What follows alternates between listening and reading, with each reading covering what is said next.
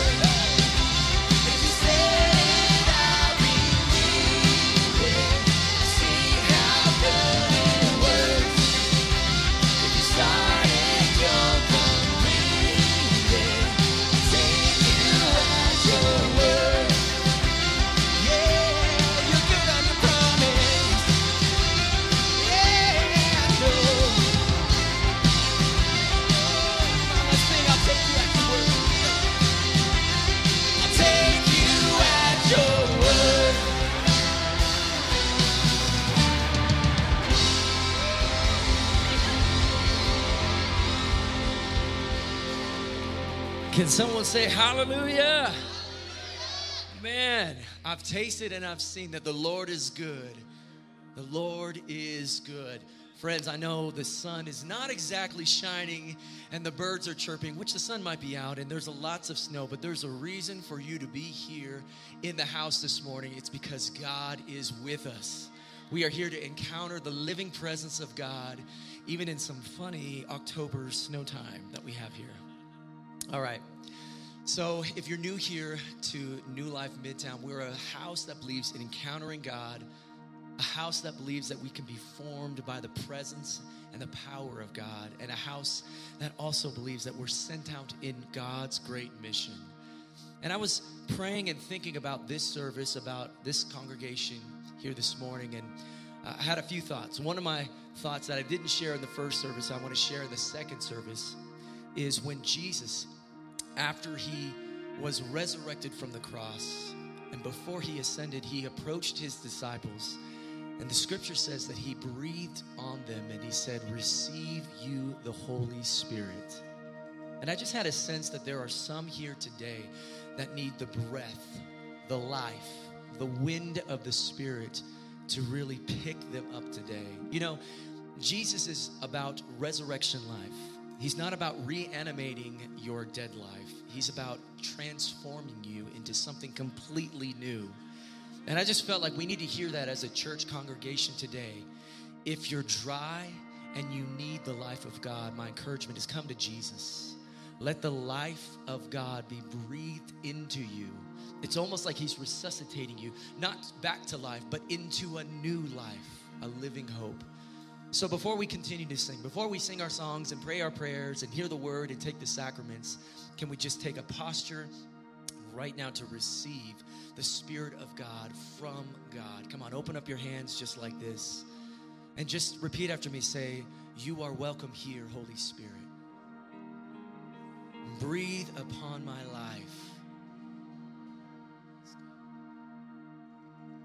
Yes, Lord, we receive you. We receive your spirit.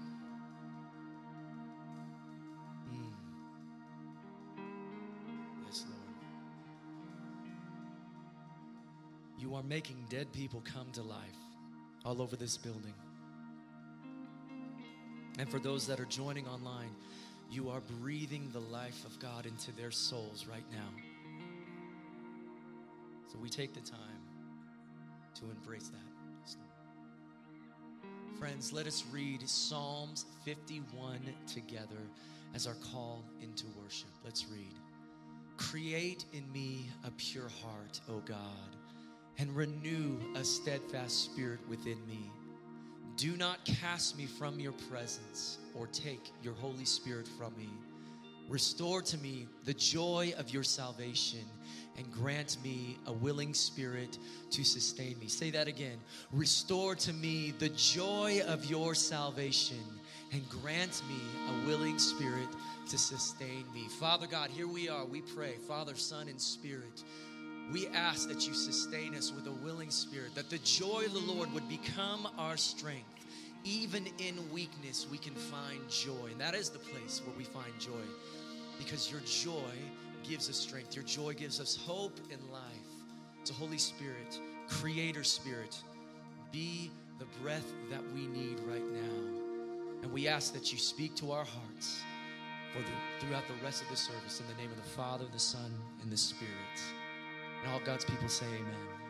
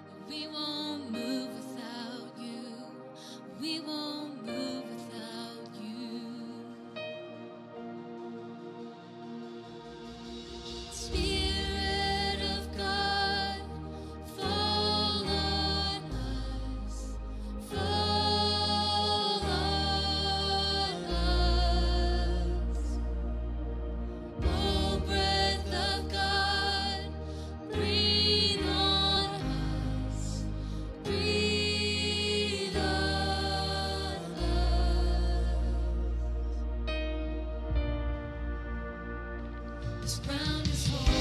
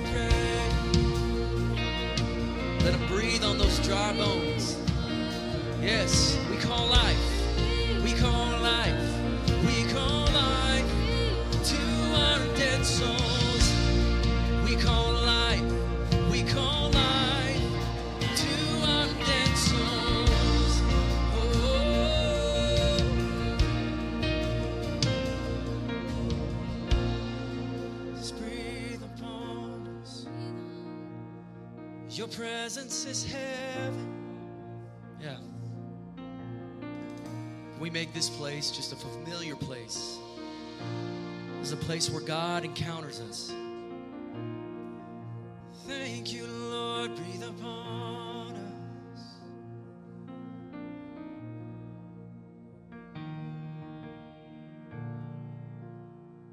This is the air I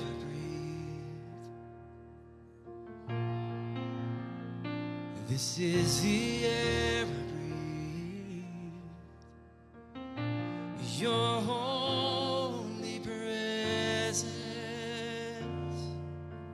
is living in me. Yes, alive in me. This is my daily bread. This is my daily bread. Your very word. Oh, it's spoken.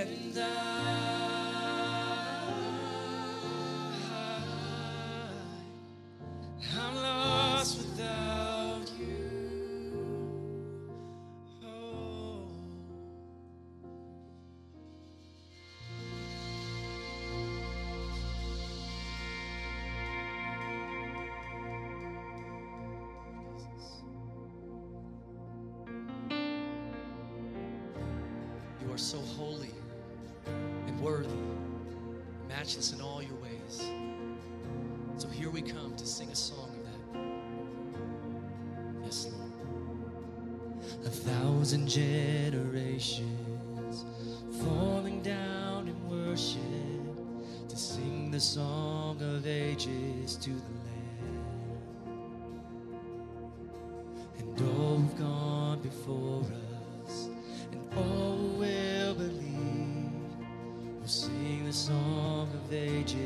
to the Cause your name is the high.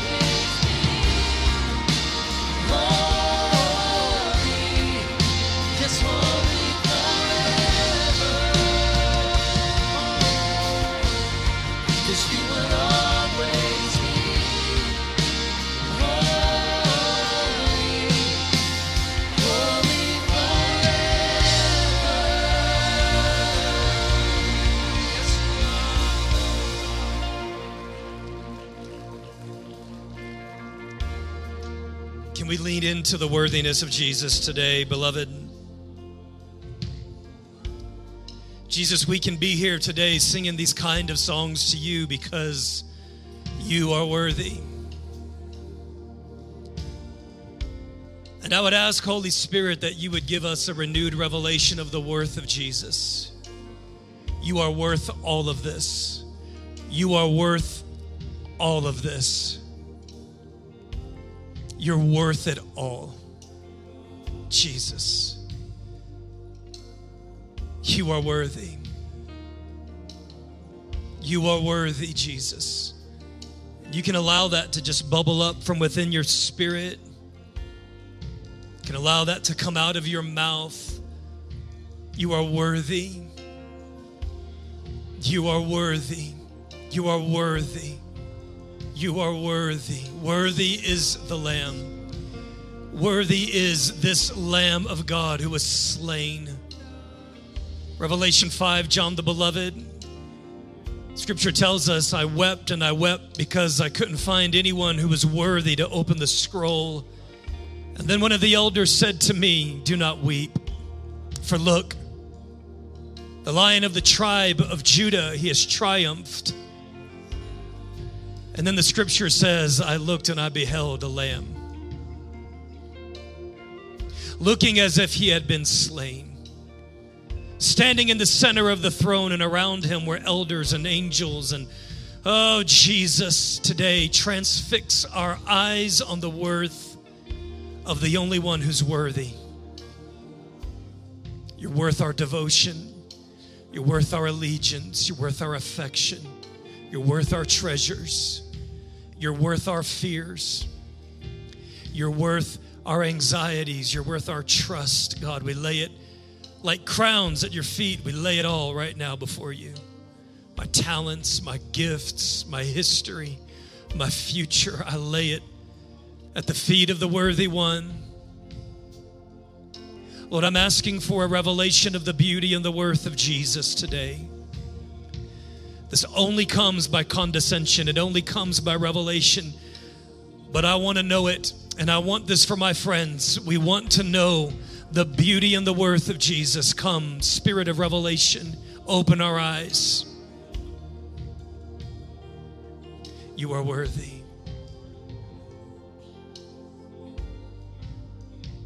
We worship you because you're worthy.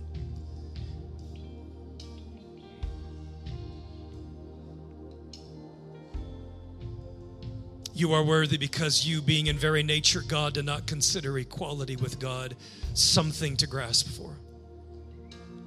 Jesus, you lowered yourself and you took the very nature of a servant. You took the very nature of a servant. You became obedient even unto the point of death. And for this reason, at your name, every knee will bow and every tongue will confess. So, Jesus, we bow our knee and we confess with our lips, You are Lord. There is none like you. Friend Seth, in the opening scripture, read something that just gripped me, and I want to invite you into this space. Out of Psalm 51, the psalmist said, Create in me a clean heart. Would you just pray that prayer with me today? Holy God, would you do what we can't do? We cannot create clean hearts. Would you create in us, O uncreated one? O Creator God, create in us a clean heart. By the work of redemption, by the work of the blood of Jesus, by the work of the Spirit living and dwelling inside of us, Lord, we rest in the creating God, creating in us a clean heart. Make our hearts new in your presence. Make our affections and our longings, make our proclivities new. Give us new inclinations, God. Give us clean proclivities. Give us clean propensities. Come straighten out the bend within our hearts and create clean hearts in us, God. Give us clean hands and pure hearts, God we receive.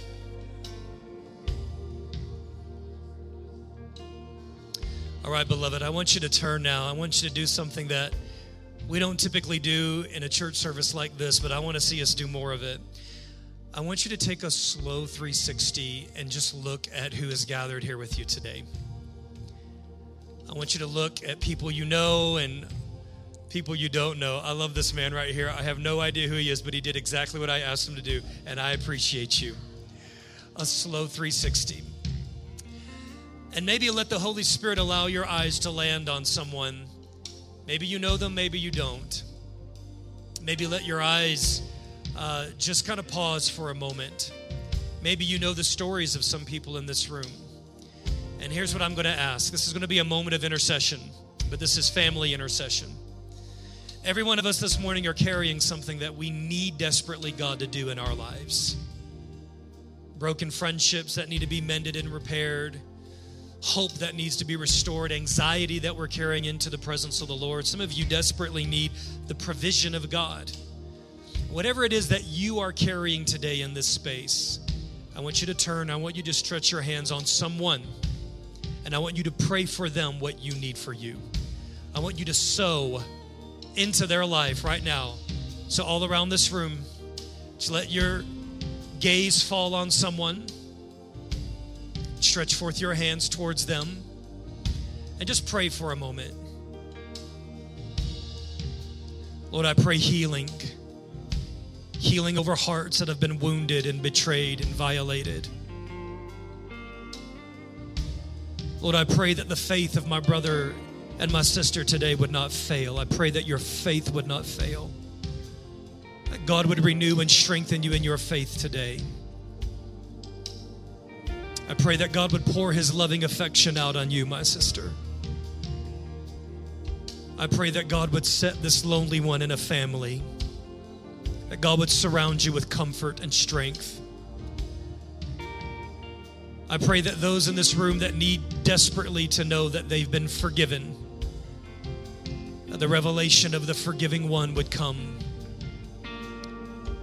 Pray health in your bones and health in your mind. I pray that fear would leave you. I pray strength and grace on you, my brothers and my sisters, today.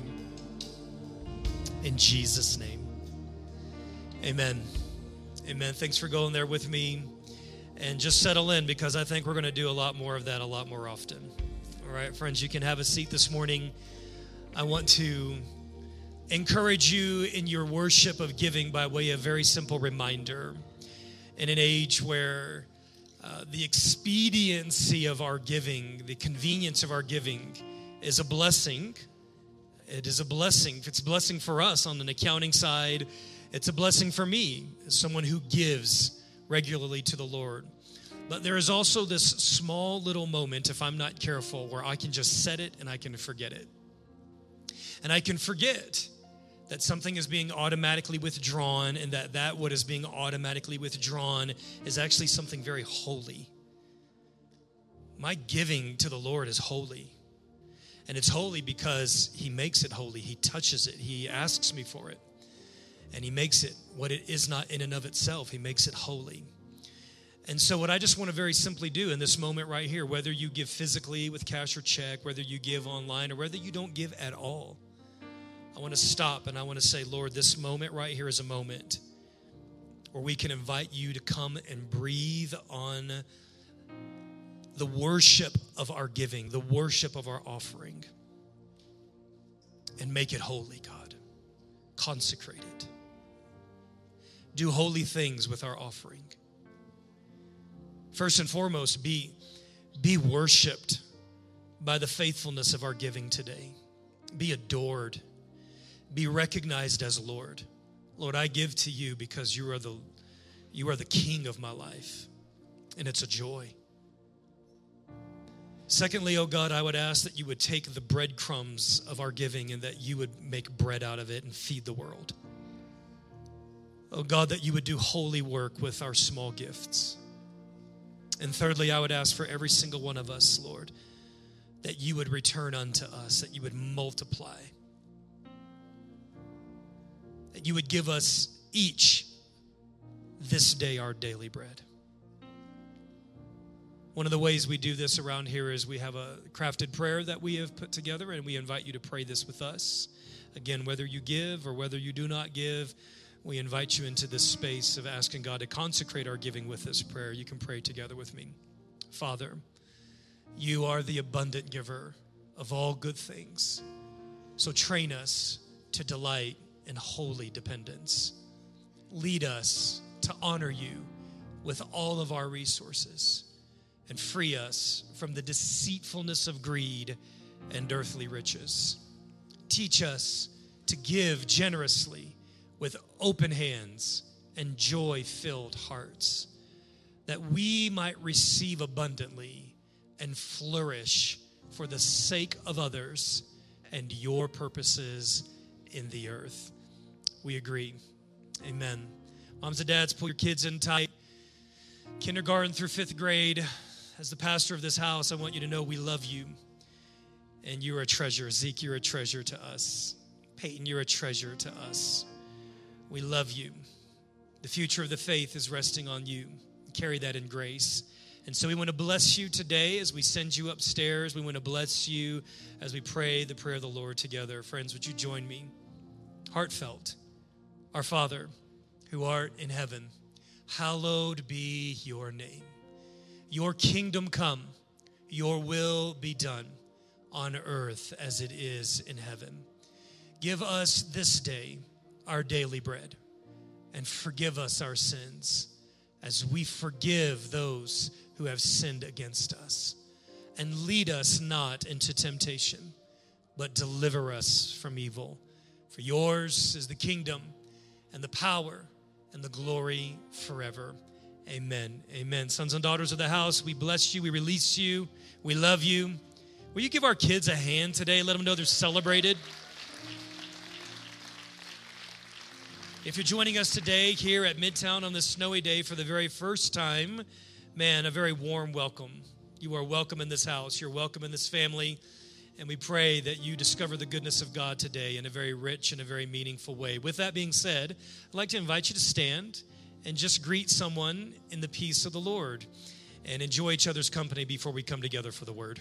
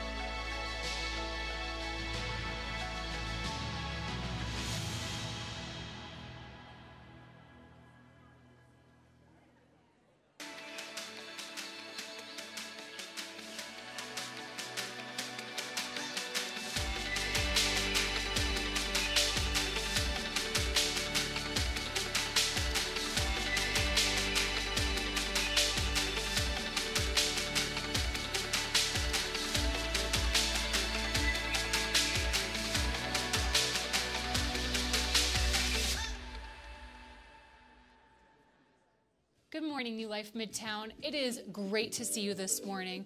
Man, it would not be October in Colorado without us getting some snow before the end. I don't know what that's about, but at least it's consistent. Amen?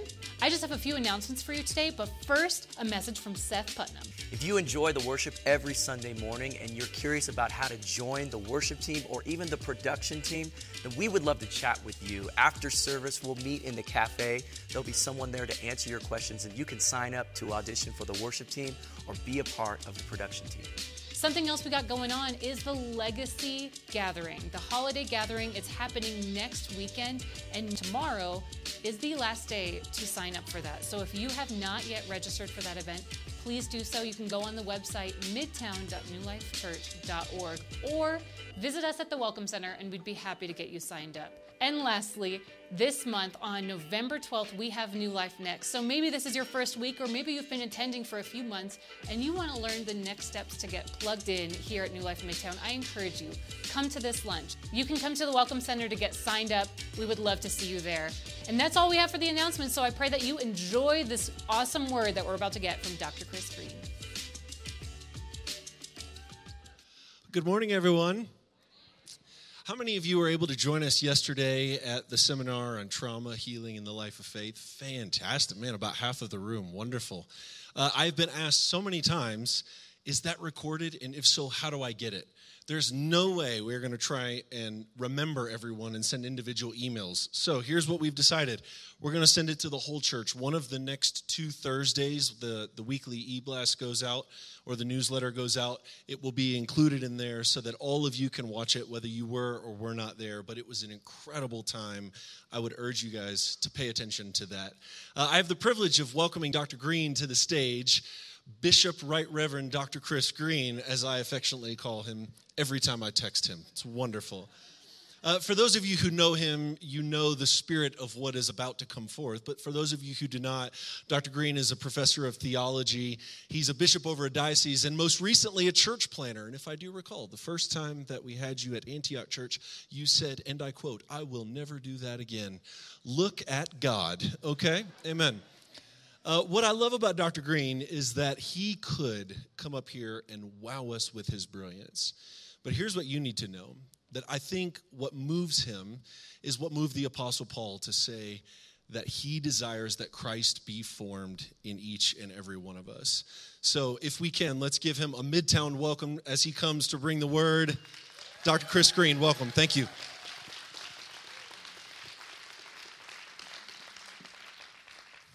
Good morning. It's good to be here. Really, I'm glad to be here. I'm glad to be here when it's so cold. I do not like warm weather. Too much sunshine leaves me depressed. So, winter storms, I feel right at home. It's true.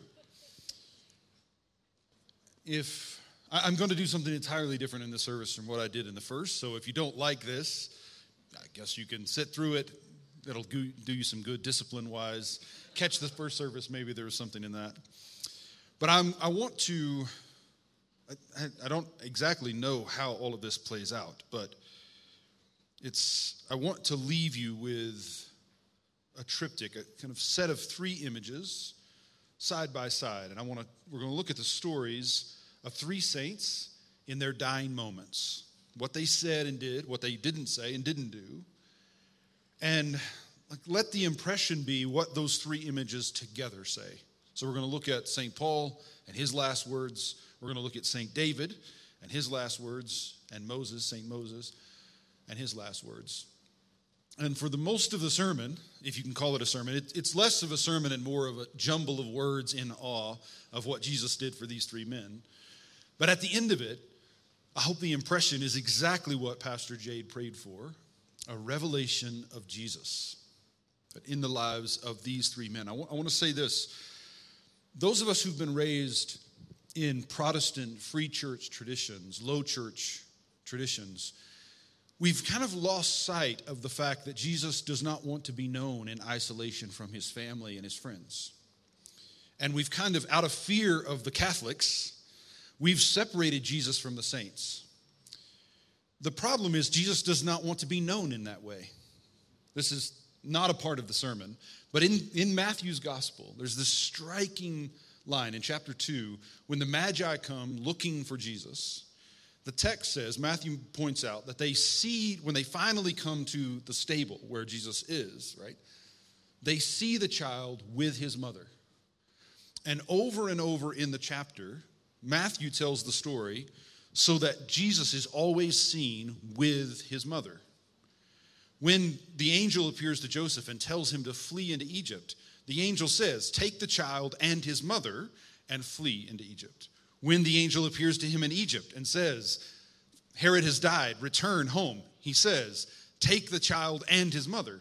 And then Matthew, when he's narrating the story, each time he refers to Jesus, he refers to Jesus and his mother, the child and his mother. And then in the midst of all that, Herod, of course, hears through the Magi that the, the son of David has been born, that the true king of Israel has been born. And what does Herod do? Do you remember? He seeks the child. Herod is only interested in what Jesus represents. He's interested in the child as possible threat to his throne. He doesn't see Jesus as someone who belongs in a family, who is known with other people. Jesus is an idea to him.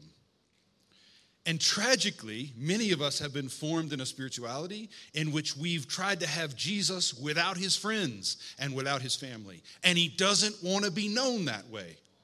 The reason you're here is that he doesn't want to be known without you. Crazy as that may be, he doesn't want to be known without you. And when people try to get around you to get to Jesus, he just keeps redirecting them to you. And sometimes even to me. It's he, this is just who he is. You remember the line in Hebrews He is not ashamed to be called our brother. He doesn't want to be known apart from us.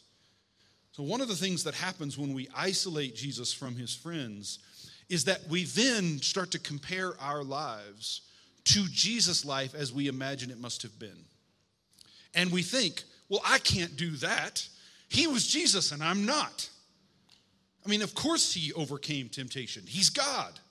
Of course he slept through the storm. He's God. Of course he died with blessing in his mouth. He's God. And we fail to see the ways in which Jesus has made that same kind of faithfulness possible for his friends. And we're not simply called to imitate Jesus and forget everyone else. We're called to imitate the saints by participating in Jesus.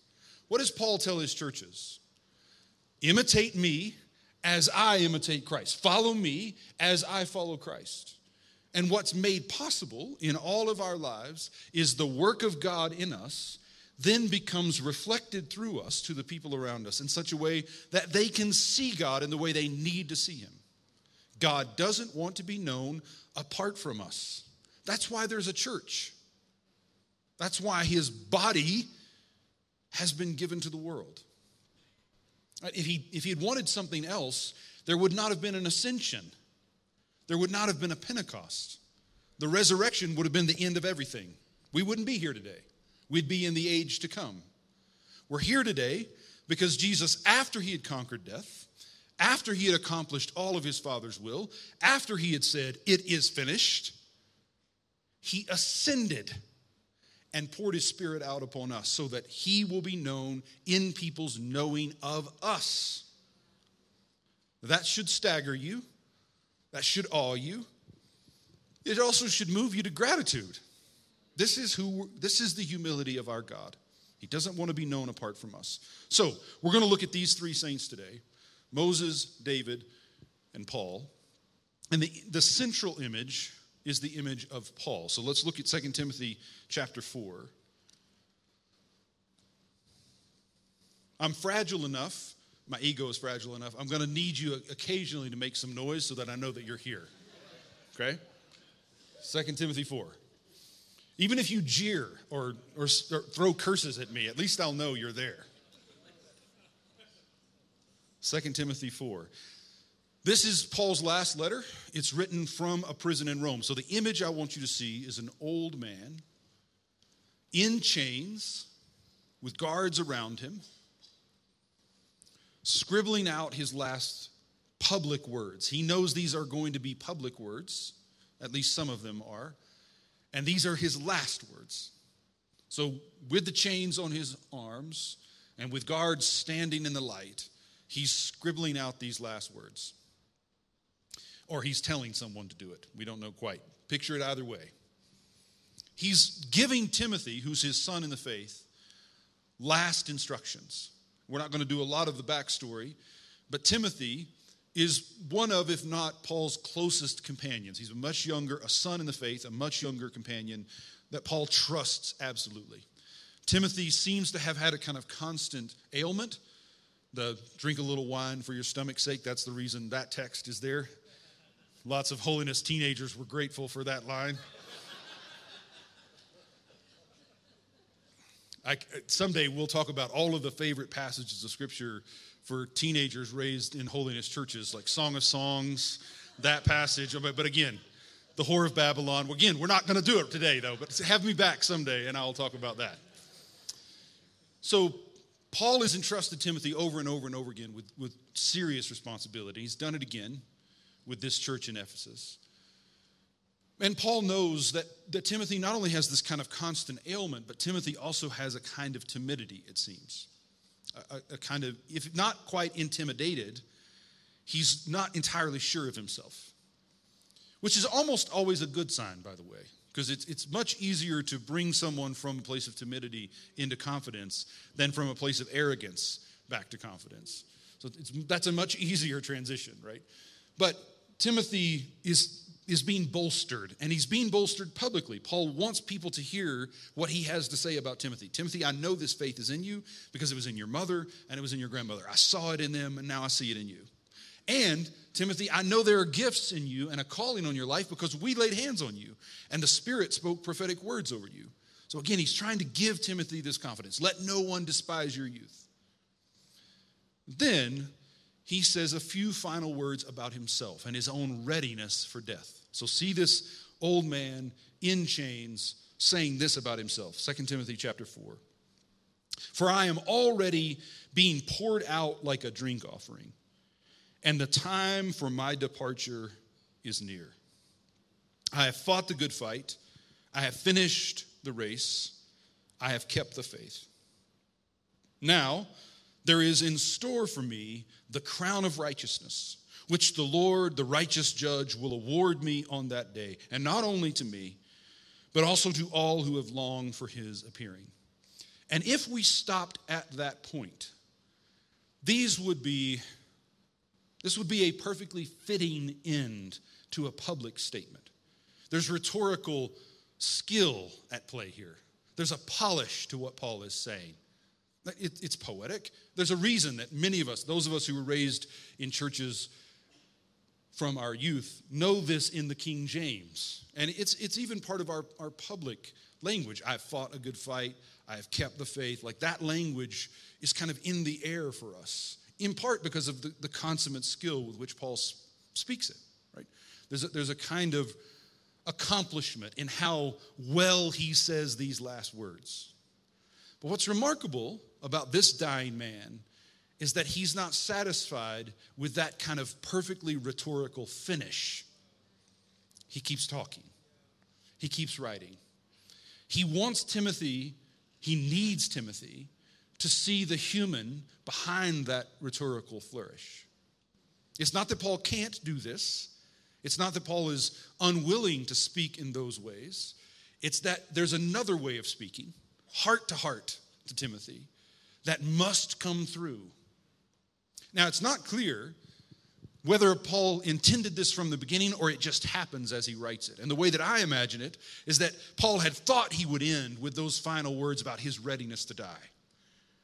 And that as a writer, Paul, I'm sure, felt some pride in, oh, that's good, I, I did well. But he knew instinctively as he was writing those lines, this can't be the end.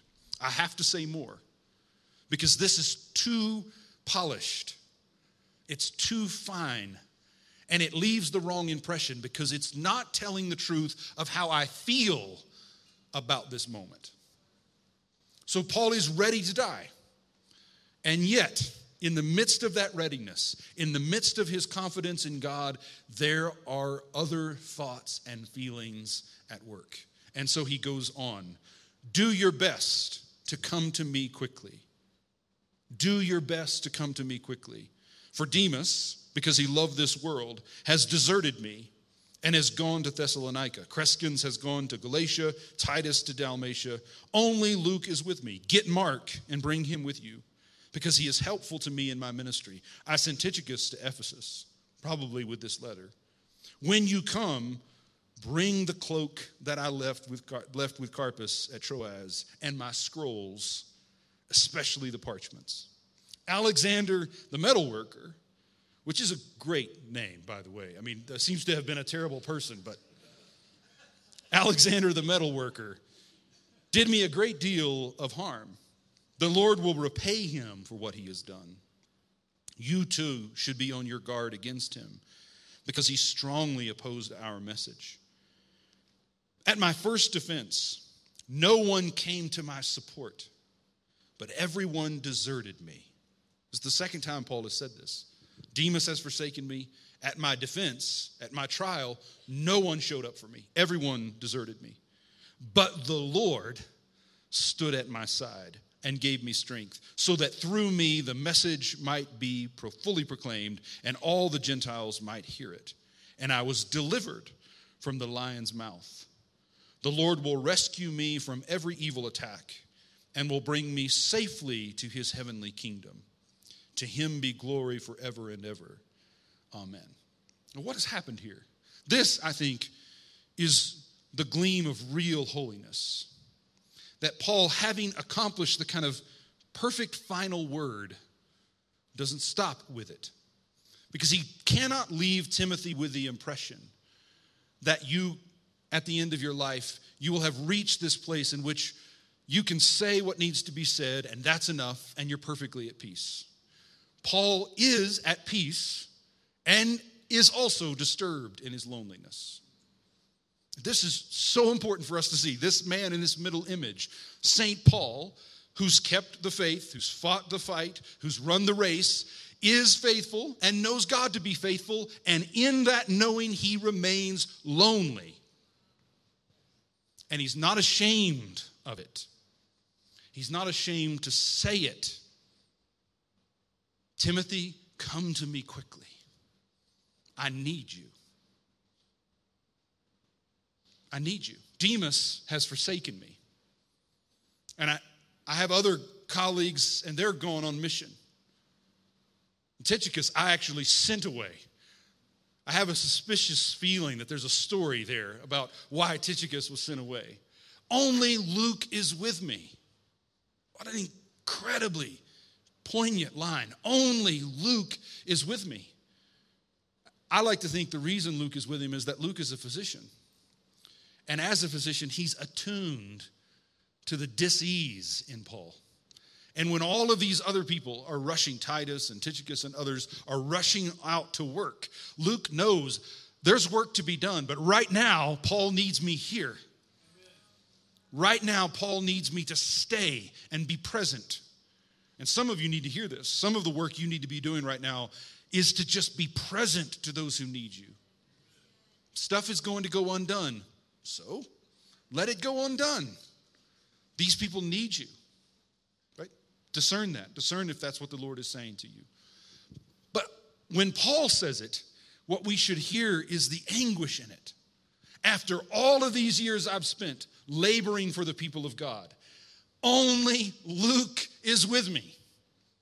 Everybody else has either deserted me, refused to stand up for me, or they're gone on their own missions. Only Luke is with me. So hear this. For St. Paul, at the end of his faithful life, at the end of his holy life that pleased the Lord, he is lonely for good reason. Only Luke is with me. Get to me quickly, Timothy, and bring Mark with you. This is another poignant line because Mark, there's a story to Mark's place in Paul's life. Years before, Paul and Barnabas on mission, Barnabas had brought John Mark into their work, shared work. And John Mark, this is according to the story in Acts, John Mark fails in his mission. He, he breaks with the responsibility that Paul had given him. What he had been entrusted to do, he doesn't finish. And Paul is deeply angered by it.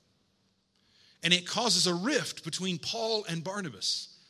Now, it's some people are easy to fight with. Don't look around right now.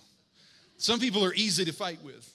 But then there are other people, it's hard to imagine. How do you have the kind of, how do you split with Barnabas? I mean, this seems like someone you simply could not offend deeply enough to drive away. But whatever happened between Paul and Barnabas, the friction was so intense that even Barnabas said, Enough with you. Enough with you. And this rift in Paul's life is not just between him and Barnabas, whom I assume is now dead, but also between him and John Mark. And at some point, that begins to be restored. And here, Paul is saying, I'm not going to die until I see him again, until I see that young man that triggered all that anger in me all those years ago and led to the dispute with me and Barnabas. I'm not going to die until that story is finished. Bring him with you when you come. So notice the way in which Paul is dying. He's not hiding behind his professions. He's not performing. He's not trying to be the apostle.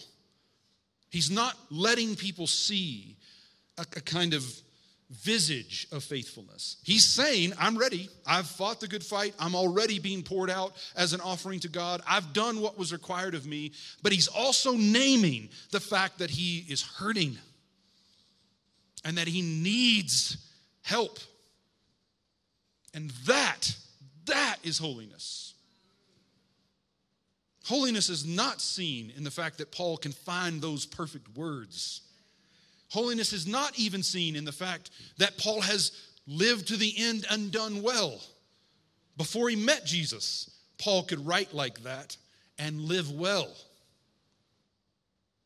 What he finds in Jesus is a way to be human, not a way to be powerful, not a way to be influential, not in a way to move people, not in a way that would impress others. All of that he can do apart from Jesus. But what he can't do apart from Jesus is own the fact that he's alone and needs his friends. That's what he learns from Jesus. Is that what we've told people? That to be more like Christ is to be more at home in your own humanity? That to, the closer you get to Jesus, the more at ease you are with yourself? The more comfortable you are with the fact that you're broken and confused and afraid? That the more powerfully God is at work in your life, the less illusions you have about the needs that still remain? That's what we see in this middle image. We'll come back to it. Let's go to the, the next one, which is the story of David. David is a very old man at this point. First Kings chapter 2. David is an old man. He's an old man and he's cold. In fact, First Kings opens by saying that David was, was very old and was so cold that they could not keep him warm, no matter how many blankets they cover him with. And they actually bring in the most beautiful woman in the nation, the most beautiful virgin in the nation, to cuddle him, to try to keep him alive. That's how cold he is. And the text makes the observation that David doesn't do anything. He doesn't make any kind of inappropriate gestures toward her because he's nearly dead. Now, this is David. I mean, read the rest of his story. This is not the way he normally interacts with his female companions. Am I saying this discreetly enough? Okay, everybody, are you following me? So, in this other image, this image, say, picture it to my right, to your left. David is an old man in a bed with blankets piled up on him, and the most beautiful virgin in the kingdom clutching him to try to keep him alive long enough to end this revolt that's outside the door. Because just on the other side of this door that you can't see outside the painting, another one of David's sons has launched another rebellion, another coup to try to take the throne from him. And David is about to call in, is calling in Bathsheba and the son, the woman that he stole, killed her husband to cover it up, and with whom he had this child, Solomon. He's going to bring them in, and with his last words, he's going to confer his kingdom on them rather than that son, Adonijah, who's out there launching the revolt, with whom almost everyone else in the nation has sided. Now, we, we have this illusion about David, the man after God's own heart, as a worshiper who delighted God. And that's true, but it's not the whole truth. He did delight God. But his story is deeply tragic. Deeply tragic. And the whole back half of his life is a story of one family tragedy after another after another. And in this last scene, when we see him here, again, barely alive, covered in blankets in this bed, clutched by this woman, breathing these last words, again, what's happening outside is the whole nation is turning from him. God stands by him, but everybody else, including his closest confidants, Joab, among them, have turned to this new rebellion. And this is what David says, 2 Kings chapter 2. When the time drew near for David to die, he gave a charge for Solomon his son. I'm about to go the way of all the earth. You can tell he's a poet. Like Paul, he knows how to use his words. I'm about to go the way of all the earth. So be strong, act like a man, and observe what the Lord your God requires. Walk in obedience to him and keep his decrees and commandments, his laws and re- regulations, as written in the law of Moses. Do this so that you may prosper in all you do and wherever you go, and that the Lord may keep his promise to me. If your descendants watch how they live, and if they walk faithfully before me with all their heart and soul, you will never fail to have a successor on the throne of Israel. And if he had stopped there, it would have seemed like a fitting death.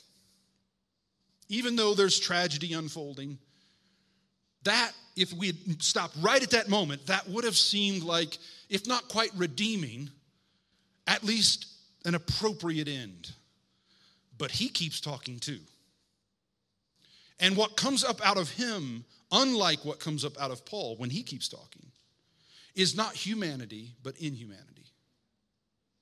Listen to what comes out of David when he keeps talking, past the poetry, right? He's composed these final words. He's the poet who was ready to say to his son, the heir, This is what you must do. I am going to go the way of all the earth.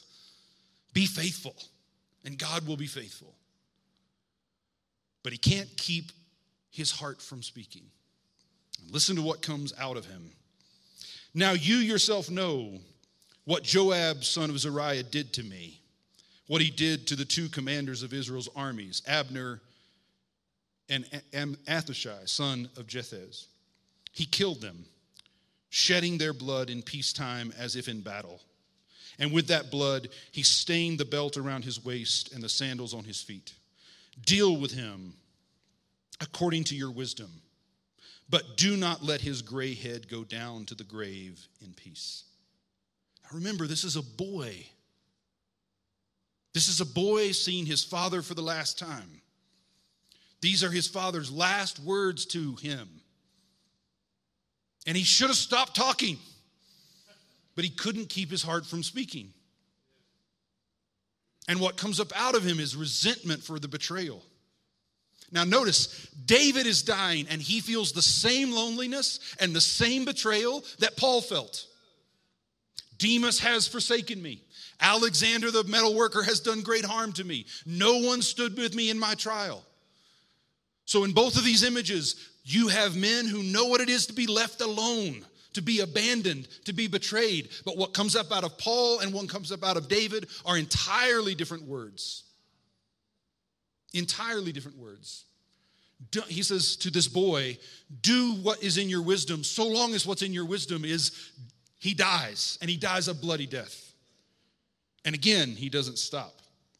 Show kindness to the sons of Barzillai of Gilead, and let them be among those who eat at your table.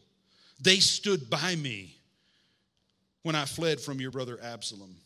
And remember, you have with you Shimei, son of Gera, the Benjamite, who called down bitter curses on me the day I went to Mahanaim.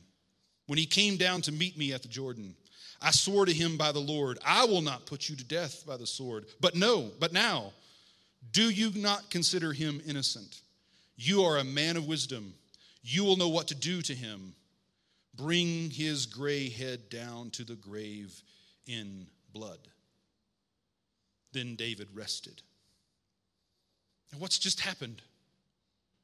David, in these last seconds of his life, in these last moments, he's remembering the betrayals and those who didn't betray him. These stood with me, these did not. And he's burdening his son. Notice, Paul is speaking to his son, David is speaking to his son.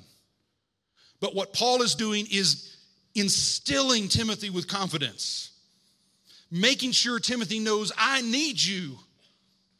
Paul is forcing onto Solomon a heavy burden. What he's doing is he's putting the sword in Solomon's hand. What is it that kept David from building the temple? His hands were bloody. In his last act, he's telling Solomon, with your first acts, you must get your hands bloody. Now, what are we to make of this? How do you live this life? A life lived after God, the life of the one whom God delighted in, the life of the psalmist. How do you live that life and die this death? How does the same mouth that says, The Lord is my shepherd, I shall not want, let its last words be to his son, Don't let him go down to the grave without blood?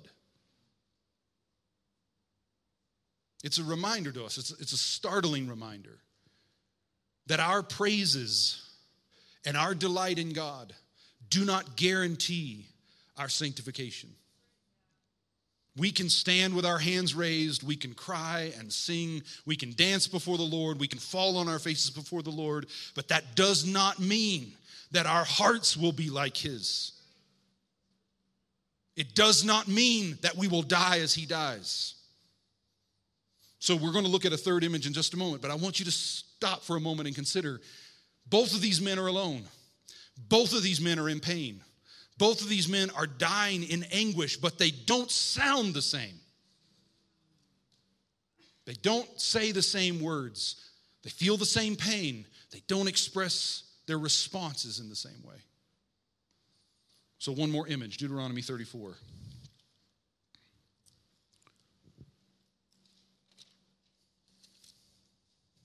This is the death of Moses.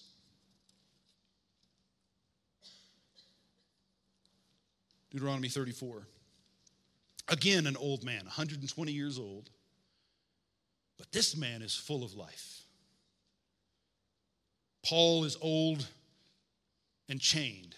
David is old and already dead before he's dead. But Moses is as vigorous at 120 as he was at 40, which meant something different in the ancient world than it means now. I wasn't very vigorous at 40. And that was seven years ago. Lord have mercy. Then Moses climbed Mount Nebo. See what I mean?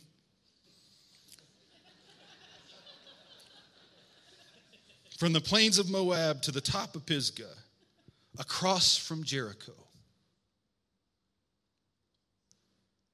There the Lord showed him the whole land, from Gilead to Dan, all of Naphtali, the territory of Ephraim and Manasseh, all the land of Judah, as far as the Mediterranean Sea, the Negev and the whole region, from the valley of Jericho, the city of palms, as far as Zoan.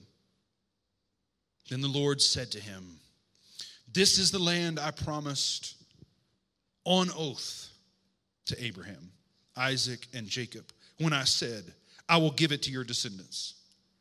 I have let you see it with your eye, but you will not cross over into it.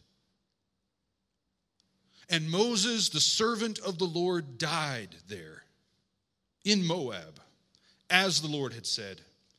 He buried him in Moab, in the valley opposite Beth Peor. But to this day, no one knows where his grave is. Moses was 120 years old when he, when he died, yet his eyes were not weak, nor his strength gone.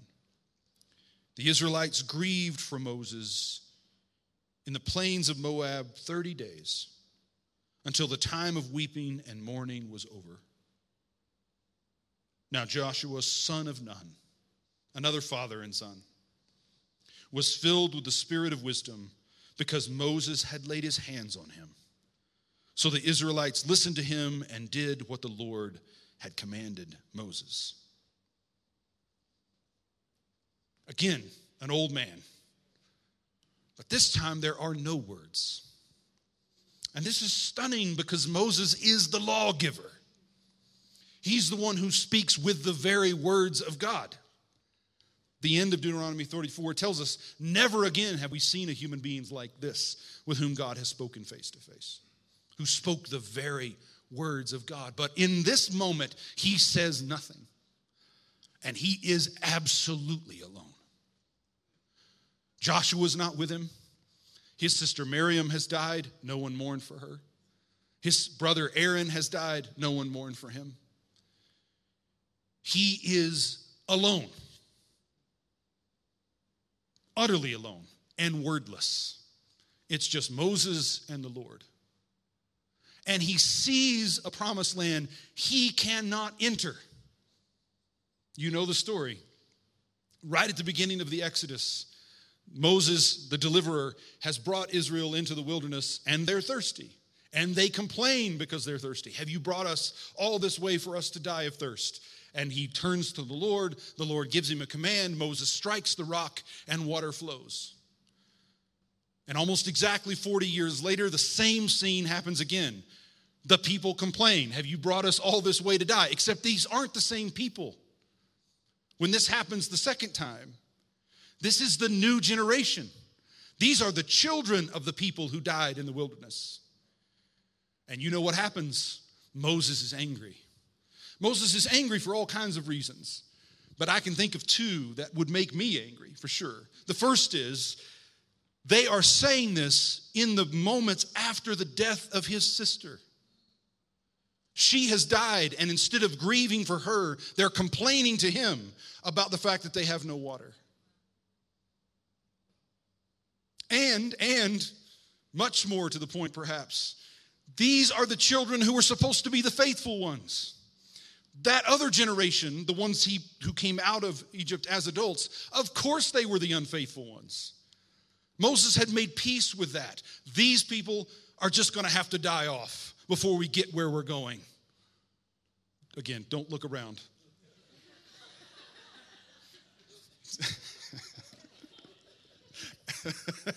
don't look around unless Pastor Jay directs you to do the slow 360. Do not look around. God have mercy. I've, I've, got to, I've got to get to this. But this is different. These are the children of that early generation. And they're making the exact same mistake in the exact same place. And Moses is angry. He strikes the rock twice. And the judgment of God falls on him. You will not enter the promised land because you have not preserved my holiness in the presence of these people. It seems like a hard judgment. And Moses argues with God. There's one medieval text that suggests that Moses argued with God exactly 515 times. Who knows? Might have been more than that. But when the time comes for him to die, he is not arguing. In the scene I've asked you to envision, when he climbs up that mountain without a word, he's not fighting with God. He's just listening. And then at the end, the text, all the text says is that he died at the word of the Lord. But the rabbis say this is the word that breathes, and that God kisses Moses and takes from him the breath of life in exactly the same way that he had kissed Adam and breathed into him the breath of life. And then God buries him there, wherever that is. Here's what I want you to see in this last image, and I'm almost done. This is Moses' greatest act of faith. All those years before, when he had confronted Pharaoh, let my people go, he had an enormous presence. He was reluctant, much like Timothy, he was reluctant to take that role. You know, when God meets him in the wilderness, on the backside of the desert, in the burning bush, Moses does not want to do it, does not think he can do it, argues with God repeatedly about doing it, annoys God with his reluctance. Who made the mouth? Moses. But since you won't shut up, here's Aaron. He will be your mouth. Moses comes only reluctantly, but when he comes, he comes saying to Pharaoh, Let my people go. And notice, he doesn't say, Treat my people better.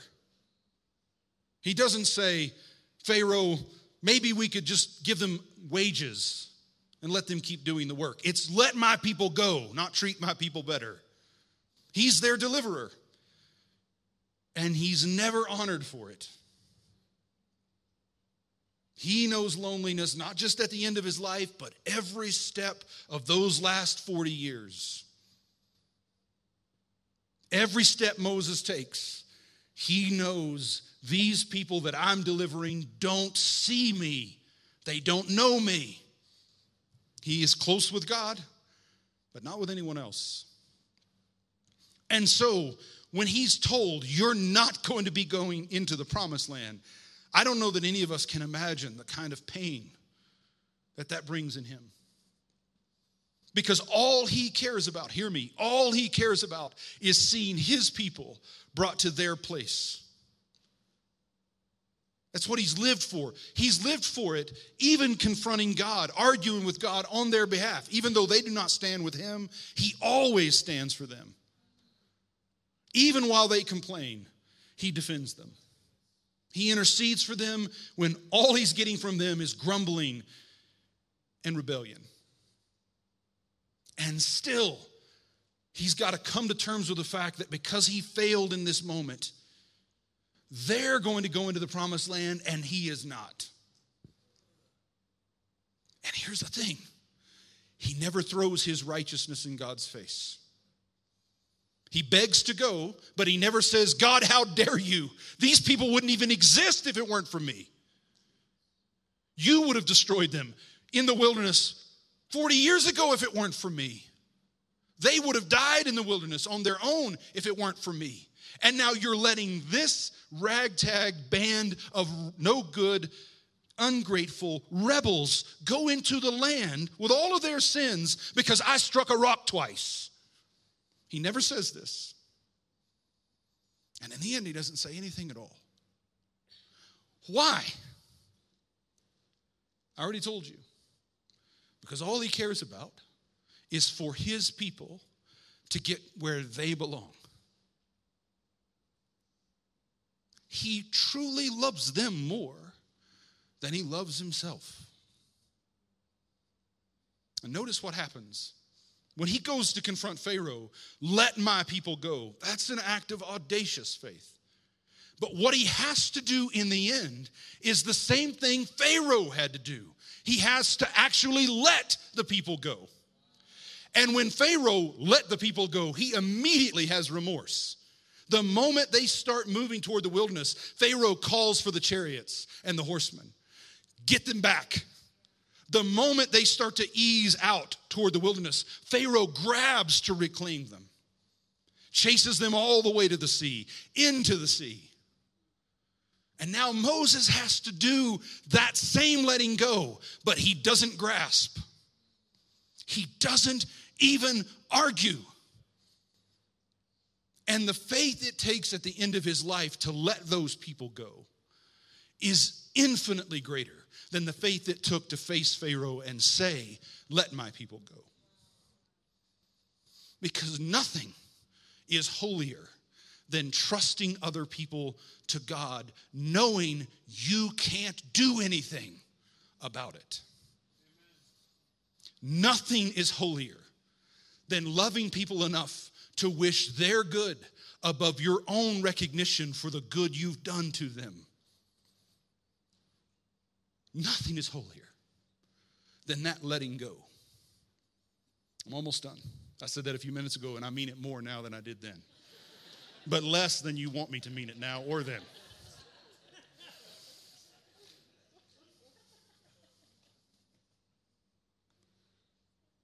Dietrich Bonhoeffer, who's in prison, in a Nazi prison, because of his participation in a plot, finds out one day that the Gestapo have discovered proof that he was involved.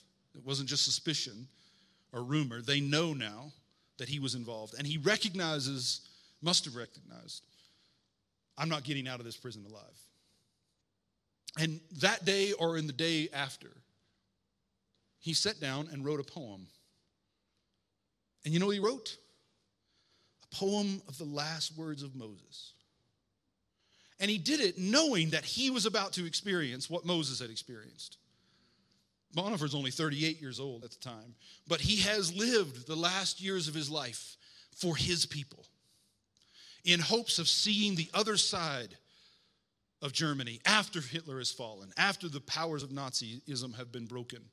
He is envisioning a future in which the German church return, repents and returns to its calling. And he wants to be there for that. Anything you, I mean, most of us know him because of cost of the discipleship, but he wrote many, many, many things. And his work is always dedicated to that future church, the, the restored church on the other side of Hitler. And now he knows I won't get there. I'm not going to make it to that place. And he knows he's going to die in this prison. But he doesn't sound like David. He sounds like Paul and Moses. And what does he do? He turns to the story of Moses. He writes this long poem. And in the last stanza, this is what he says O God, this people have I truly loved. This people that have I, have I truly loved. I bore its shame and sacrifices and saw its salvation.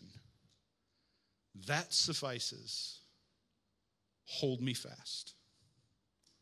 So now it's Bonhoeffer. Imagine himself as Moses in this last moment saying, I bore their shame, I bore their sacrifices and their pain. I saw their salvation, not mine, their salvation, and that's enough. Hold me. And Moses dies. Another 38 year old man, Martin Luther King Jr., the day before he's killed, is standing in Memphis, a city named for the capital of Egypt, speaking on behalf of exploited workers. And what does he say in those fi- that final paragraph? I want to read it to you so you get it exactly as he said it.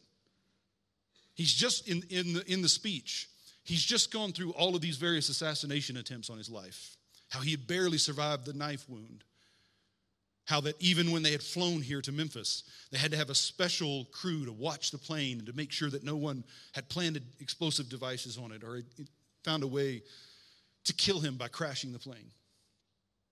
And he said, so he's recounted all of these attempts on his life. And these are his last public words.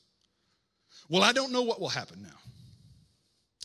We've got difficult days ahead, but it doesn't matter. It doesn't matter because I've been to the mountaintop and I don't mind. Like anybody, I would like to live a long life.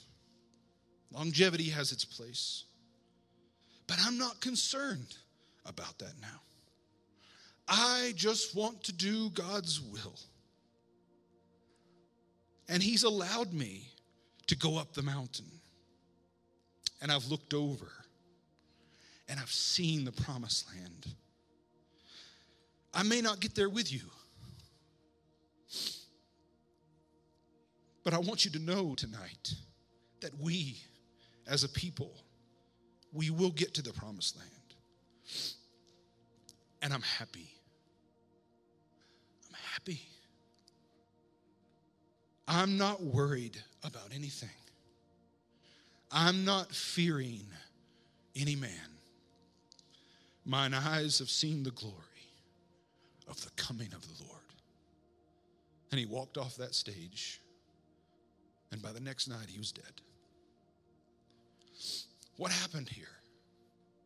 What happened to Bonhoeffer and Martin Luther King is that they became Moses.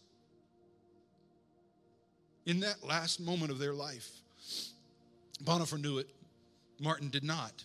But in that last moment of their life, they came to share in that willingness to accept the future and that happiness that comes when the good of others takes precedence over your own.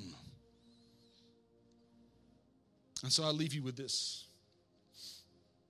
Do you see the image of Jesus here? On the one hand, you have a man dying and his heart is bitter. And there is such pain in every word from his mouth. And on this hand, you have someone who has no words at all. And in the middle, you have a man in chains, desperately lonely,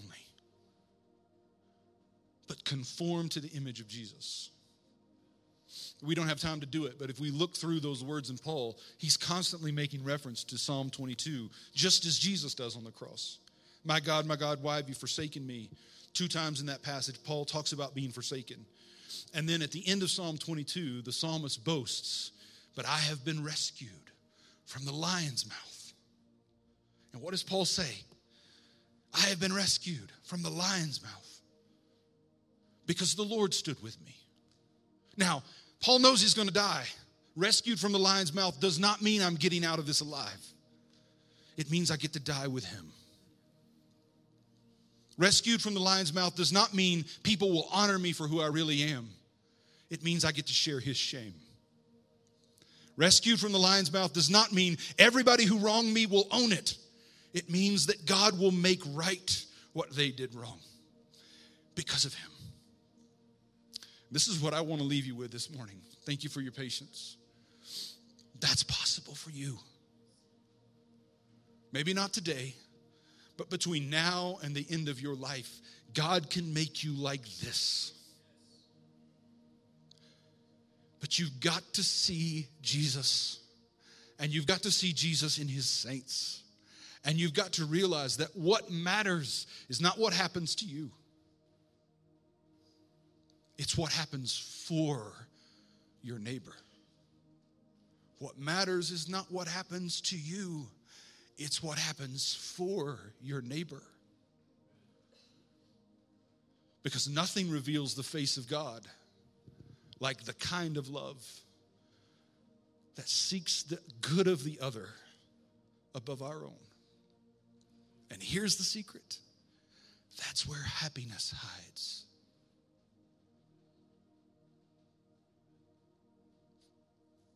David is worried about his own good, and he's miserable. But Paul and Moses and Martin and Bonhoeffer, they know I don't have to work to my own good, I don't have to look to my own good. Happiness is looking to your good. That's Jade.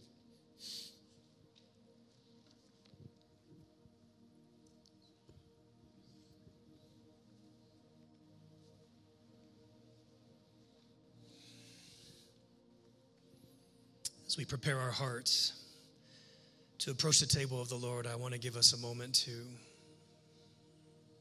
respond to this word.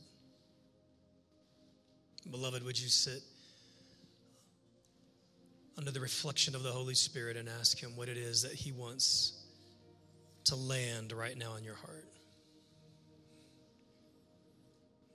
There have been many words. Lord, what is the word of the Lord for each and every individual here in this room right now?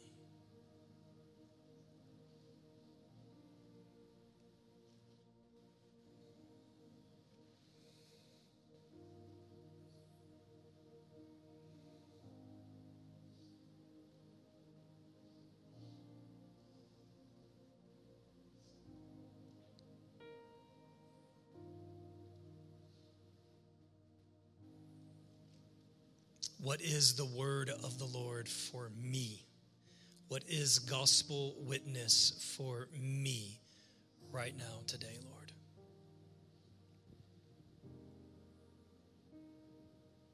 What are you inviting me into in this word?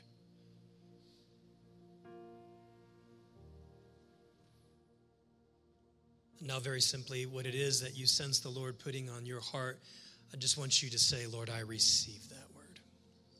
I receive it. And I ask you for the grace to respond to your word today. Friend, very quickly, I want to I want to lead you in a prayer of forgiveness. There are so many things that Dr. Chris shared this morning, but I cannot help but think about Paul and Demas.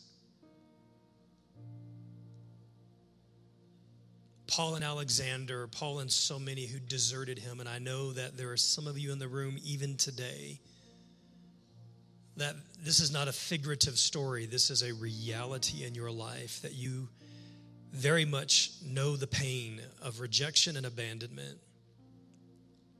And this stark contrast. Paul lets go. He forgives and releases these people to the grace of God. Moses lets go, and David clutches. His dying words is the name of Shimei, which tells me that David is clutching. He never forgave. There's some of you in this room right now, there is a Shimei in your life that you're still clutching. There's someone who's abandoned you. There's a Demas in your life that you're clutching, you're holding on to in desperation and anger and violation and offense.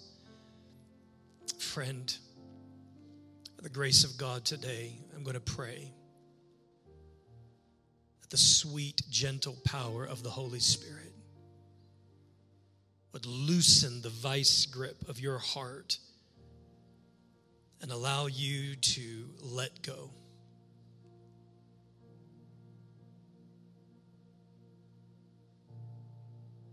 Father, today we forgive those who have offended us. Father, today we forgive those who have violated us. Father, today we forgive those who have deserted and abandoned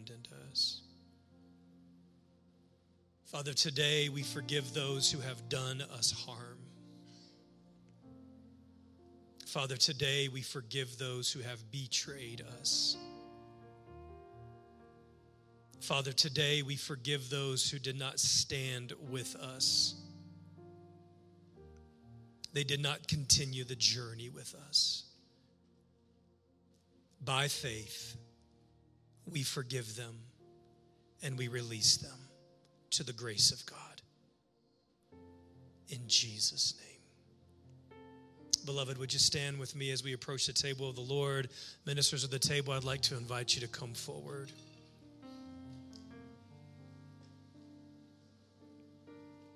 Bishop Chris, thank you for your faithfulness.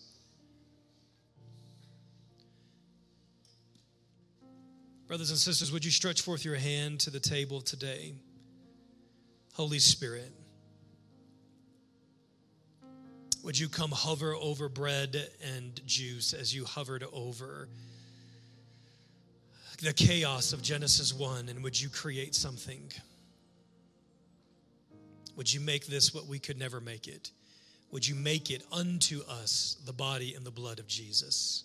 Would you be at work in normal, common, ordinary elements? And Father, by the mystery of faith and the mystery of grace today, would you mediate unto us a fresh revelation and a fresh encounter of the crucified and the resurrected Christ?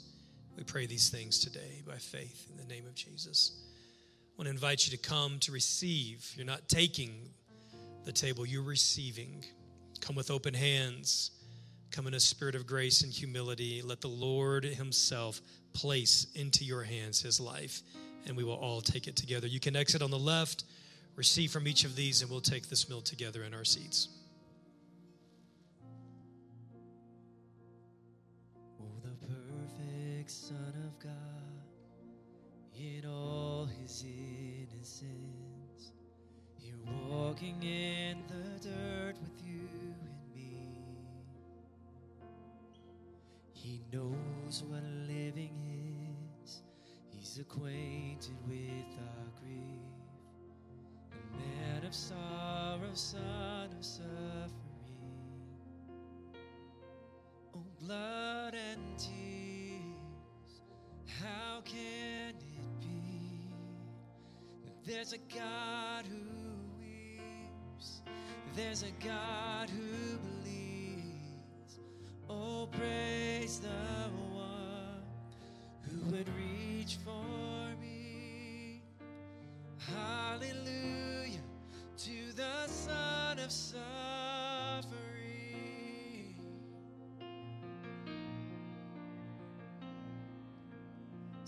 Some imagine you are distant and removed, but you chased us down in merciful pursuit.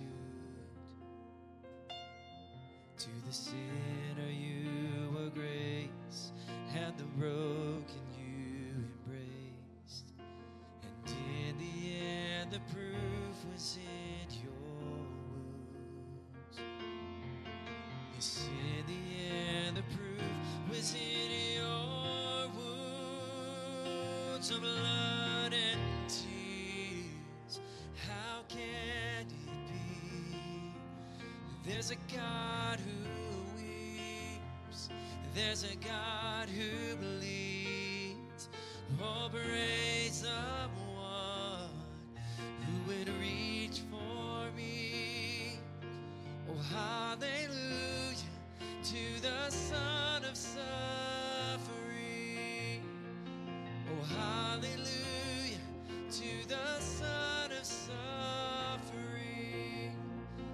Yes,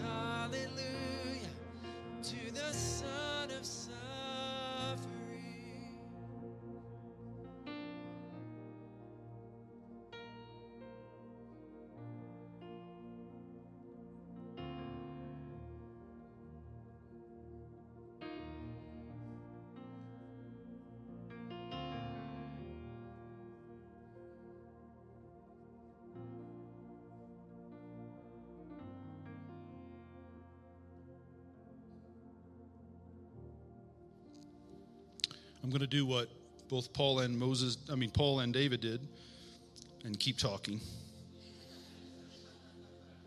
I hope I sound more like Paul than David. Why did Jesus give us this meal? I mean, there's, there's no end to the answers of why, but the heart of it is this we have to learn to attend to his suffering. You've got to be able to see that our God is a God who weeps and bleeds, and to see that He weeps in every tear and He bleeds in every drop of blood. That wherever there is pain, that is God's pain. From Gaza to Colorado Springs, from Rome to Timbuktu, Wherever there are tears, those are God's tears. And wherever there is pain, that is the blood of Jesus. That's what this meal is doing. In the aftermath of the event, I mean, in the, in the hours after I'd seen what was happening with George Floyd, what happened to him, how he was killed, I was praying, and this is what I heard. And I feel so deeply as we're about to receive this meal that you need to hear it too. Until our grief for the wrongs that others have suffered is deeper than our fear of what might happen to us, we will never be free. Until our grief for what has happened to others is deeper than our fear of what might happen to us, we will not be free.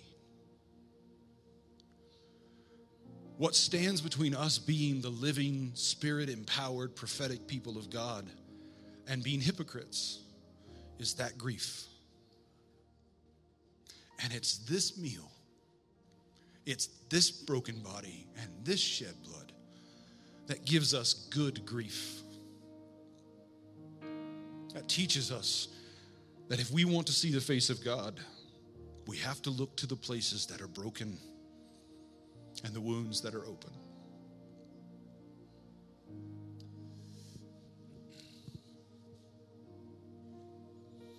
With that being said, brothers, would you and sisters, would you hold this with an open hand?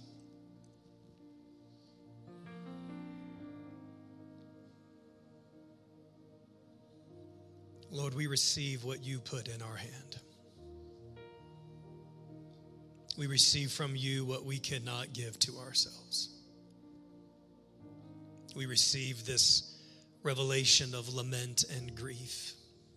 Lord, we cannot work this up. We ask you for the grace to enter into the fellowship of your sufferings.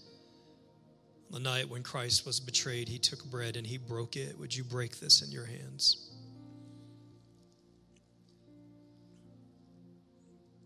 Jesus, we realize that not only was your very physical body broken, but we, your spiritual body, have been broken to be distributed to be the life to the world. Brothers and sisters, this is the body of Christ. You may take and eat.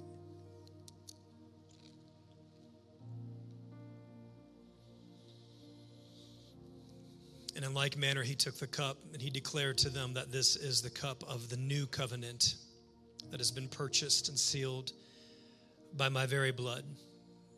And today I pronounce to you that your sins have been forgiven by the life and the death and the resurrection, the ascension of Jesus.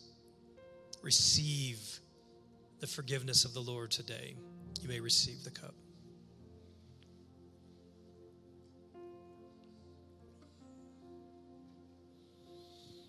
This is a good work. The work of the Lord, the work of the Spirit, which is ongoing. It is a good work. And we testify to the good work that is happening in your lives. Brothers and sisters, there is a good work that is happening in you. Some of you are walking right now, literally through the valley of the shadow of the darkest season of your life. And I want to pronounce, I want to announce to you there is a good work that is happening. It is not an easy work, it is not a comfortable work, but it is a faithful and it is a good work. And the Lord has not abandoned you, He is with you. And with that, let us sing a song of thanksgiving. Praise God from whom all blessings flow. Praise Him,